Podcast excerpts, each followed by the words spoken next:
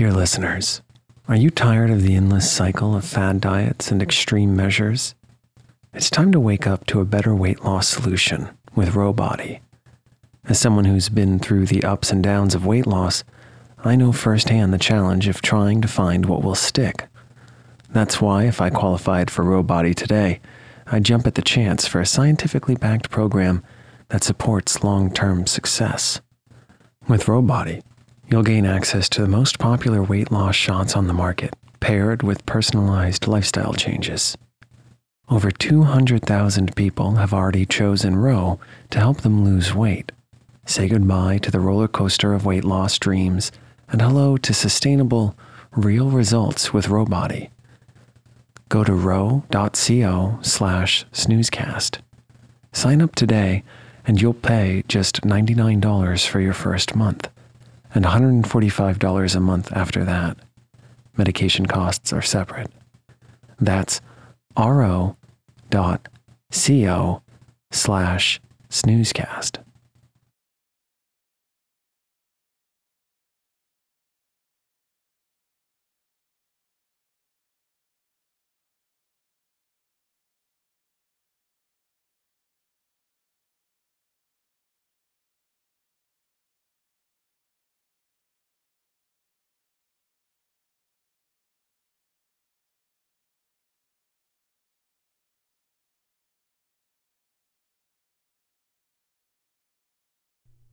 Welcome to Snoozecast, the podcast designed to help you fall asleep. Find us on snoozecast.com and follow us on Instagram at snoozecast to find behind the scenes content. If you enjoy our show, please write a review on the Apple Podcasts app. Here's a recent review that put a smile on our faces. The subject line is what did I do before this podcast? And it goes, Not sure how or when I slept. Seriously. Thank you, Betty Draper, for the review. We're so happy to help you find sleep easier now. This episode is brought to you by our Patreon supporters and by Golden Candelabras Tonight, for the final episode of our third annual classic horror sleep story series this October, we will read the Edgar Allan Poe tale, Ligeia. The story follows an unnamed narrator and his wife, Ligeia, a beautiful and intelligent raven haired woman. She falls ill and dies, but not for long. It may or may not have all been a hallucination of the narrator, and the story may or may not have been a satire by Poe of the Gothic genre itself.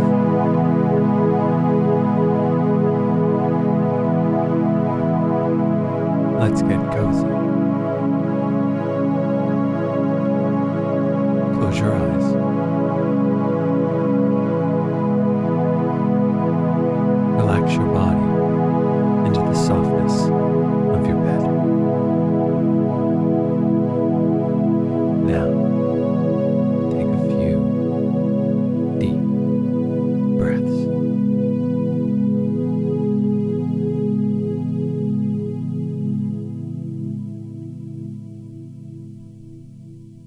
I cannot, for my soul, remember how, when, or even precisely where I first became acquainted with the lady Ligeia.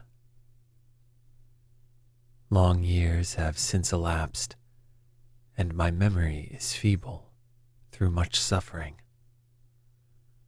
Or perhaps I cannot now bring these points to mind, because, in truth, the character of my beloved her rare learning, her singular yet placid cast of beauty, and the thrilling and enthralling eloquence of her low musical language made their way into my heart by paces so steadily and stealthily progressive that they have been unnoticed and unknown.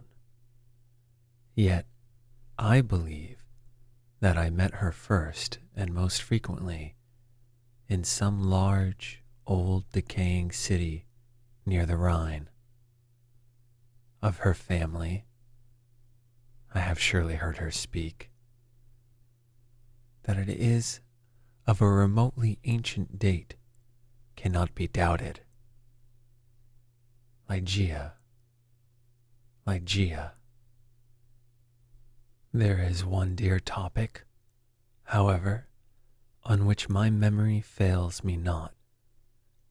It is the person of Ligeia.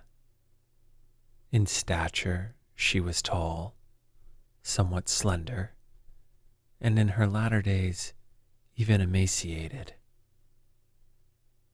I would in vain attempt to portray the majesty, the quiet ease of her demeanor, or the incomprehensible lightness and elasticity of her footfall.